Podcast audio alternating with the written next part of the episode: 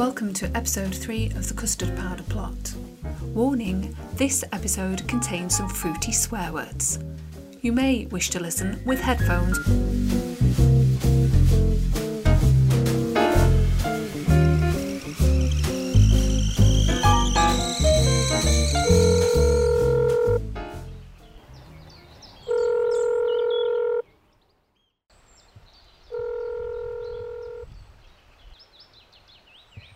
She said no.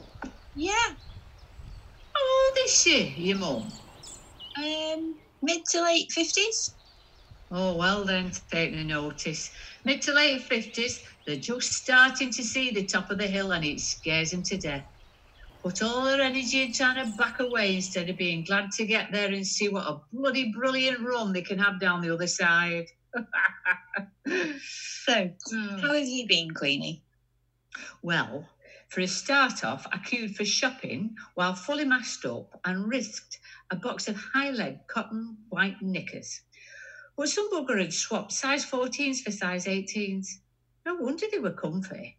They were folded right, how they do, you know, in the packet. I don't know if I could be asked to take them back, really. Well, never mind. At least they were comfy. Yeah. So, um, how's it all going on the uh, dry goods front? Well, I thought it had died down a bit. I hadn't heard anything, and I sort of thought maybe I wasn't up to snuff on the last mission somehow because I'm the first to admit I'm not everybody's cup of tea. Oh, Queenie. Oh no, no, I do, I do, I do things and I say things that some folk don't get on with. Like um, uh, I was in A and E once. I, I stood behind a bloke telling the woman behind the booking in glass that he had earwax. Next thing you know, I've shoved him right in the back and I'm shouting, Oi, you! I've just brought Rainy Haslam in with a stroke, mate. Get out my way. That sign up there says accident and emergency. It doesn't say accident emergency and low standards of personal hygiene, does it? Earwax isn't an accident or an emergency. Now you get out. Wow. but you're right. What happened? well, it cleared off, of course. Eh, and, and I got a small round of applause from the waiting room. Good for you, Queenie. Uh, well, I once got in a lift with a load of yobs. And the next thing, I'm telling them that I don't like the noise they're making, chewing chewing gum with their mouths open, and they'll never get a girlfriend if they carry on like that. Blimey, that was brave. What did they do? Well, the ringleader undid his shirt and pointed at a huge tattoo on his stomach. Uh, what was the tattoo? It just said "fuck you," but in with a bit of ivy wound round it. God, did you get out the lift? I did not. I said, when you've got five kids, a load of debt, a wife who hates you, and a big fat beer gut like I bet your dad's probably got now, and I poked him in the stomach, this is going to look like you fell asleep on a newspaper while you were sweating. Now you fuck off, all of you. Blimey. And did they? Oh, yeah.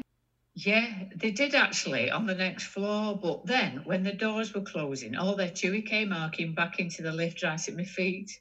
If they were good at nothing else, they were good at spitting, I'll give them that. I could hear them laughing. Made me laugh in the end. Maybe S, secret code for Sylvia, had heard about my personality traits. Maybe that's how I was chosen. Did saying the F word to those lads not bother you, Queenie? Did it fuck? I have heard it before and I didn't melt. It's the best word in the right situation, especially when you don't expect it. If anybody's going to get all worked up and offended about an old four letter word like that, they should maybe use their energy to be offended at children not having clean water to drink. Better use of their energy. Just a little bit more effort on their part. Hmm, good point. Might use that at some time. Ah, help yourself, love. So there was more espionage. Oh, yes. But it had simmered down a bit, and I'd taken my eye off the ball a bit. The phone hadn't rung for ages.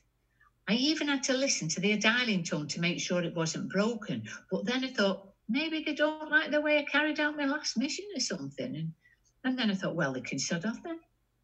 But I was just, as I was thinking, well, they could sod off then, the phone rang. We had been told, wait for four rings, but I forgot and picked it up on three. Also made a mess of everything because it was a Thursday. Does Thursday matter more than any other day? Well, yeah, because Thursday is usually Celia Gimlet's day to ring, but it wasn't Celia Gimlet. Celia Gimlet would never have been able to remember manufactured since 1835 and loved by generations. She had trouble with the national anthem when we went to the cenotaph. Send a Victorian, she sang at the top of her voice. Send a Victorian. What does she want me to do? Get all this Simon Sharma and see if he could magic one up?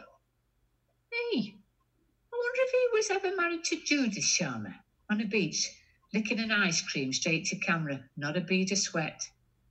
Do you remember Pendleton's Twicers? No. What could be nicer than a Pendleton's Twicer? Ice cream with lolly both ends. No, it, it'd probably be before your time. Now, Celia Gimlet would remember that. Funny thing, memory. She's feared to death a policeman, and yet her dad was one. Hmm. Send a Victorian. Maybe I could get in touch with Hilary Mantel. She might be able to dig up history wise. She writes really good, thick books called things like Digging Up Your Dead. She's a lovely woman, big scarves and doesn't give a toss. Just gets on with it and tells it straight. Chapter one. Oi, Amber Lane, stand still a minute, love, your head's coming off. Chapter two. Tell you what, though, Celia Gimlet's nailed those social distancing rules. That's good then. Yeah, when we met up, she had two long sticks with her, like those sticks that you prop tomatoes up with. Oh, canes. That's it, tomato canes. She said they were one metre each, and if we held them tip to tip touching, we'd be the right distance apart and the police couldn't touch us. Hey, good idea. Yeah, yeah. We sat right on this bench, me at one end and her on the other, touching canes like she'd planned. And then this bloody fat bloke with hairy legs and shorts on turns up and parks his great backside right in the middle of us. What did you do? I said, Excuse me, but you are breaking our social distancing here, mate. Did did he say anything? I'm not sure. He had a mask on. So he could have mumbled something and we wouldn't have caught it. But he got up. Good. As he was walking away, I couldn't help myself. I whacked him on the back of the legs with my tomato cane. He spun round because he knew it was me. But I just stared him out. And he stared me out. And then he set off again. And I did it again. His face, talk about laugh when he'd gone. We couldn't stop. Can make me laugh now, that.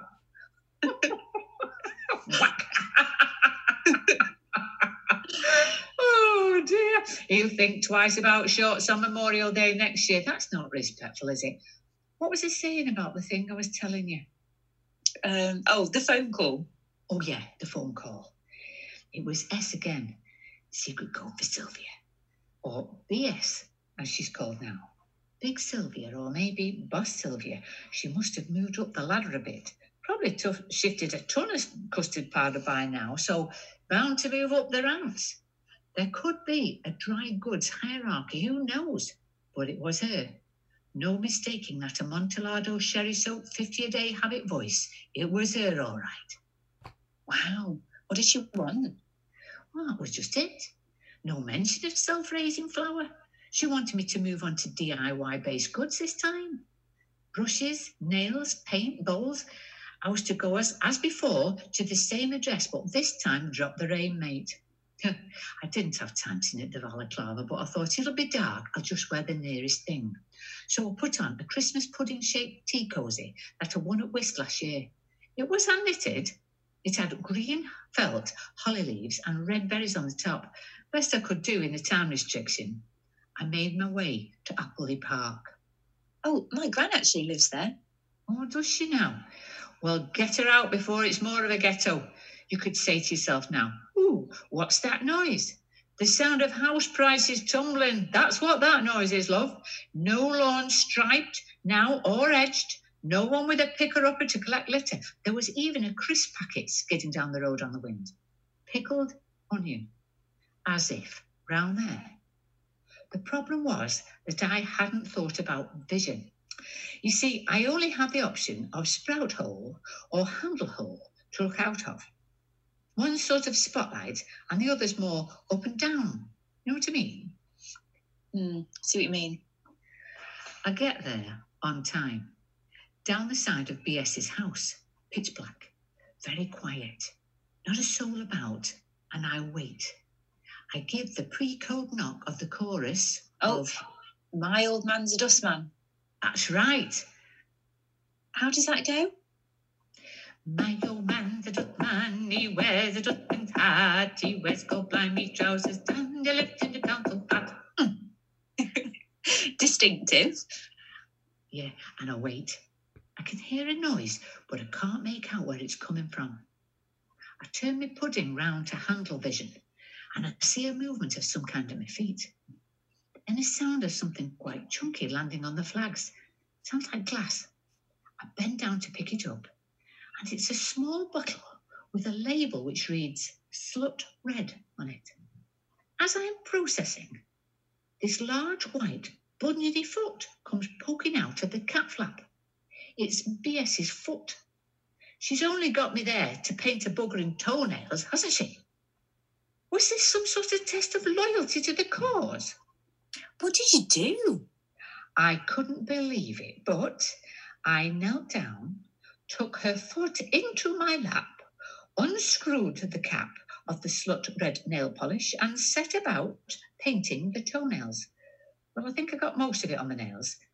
Then, as delicately as a prima ballerina, she changes feet, and I repeat the process. I am just about to get up when a second brush comes out of the cat flap, sort of curved, then a small bowl of purple stuff. Then a thing that I really couldn't fathom completely fills the cat flap. It's darkest with a lighter wavering grey line. I thought that it was a badger. Oh my god, was it a badger? No, it turns out it was only BS's scalp. She wanted me to do her roots while the slut red polish dried. did you do them? I did, I did. But I slapped that glue on with such force, I can tell you. She'll have had been under no illusion about what I felt about this mission, I can tell you. At one stage, I grabbed a great big handful of her hair and pulled her to the very limits of that cat flap and said, Keep still, in a no nonsense way. And she, she did, she kept still. Good for you, Queenie. When I got home, I was covered in evidence up to my elbows in slut red nail polish and dark purple hair dye. I went into the shed and I used some of my dad's old Swarfega. Then I made a cup of tea while I had a think. Would there be any comebacks pulling her hair like I did? Using the garden hose with such force to rinse her off. She must have felt like she'd been cartured. The kitchen floor must have been awash, and it would have been very cold water. Maybe this time I'd be scratched off the list for good. Mm, would you want that? Well, I don't know. Um, Watch this space. So, anyway, anyway, what have you been up to, love? Uh, well, we made some cupcakes. Oh, life in the fast lane, Kelly. You've only got the one go at this lot, you know. Hmm, that's what I've been thinking. That's what I've been thinking a lot.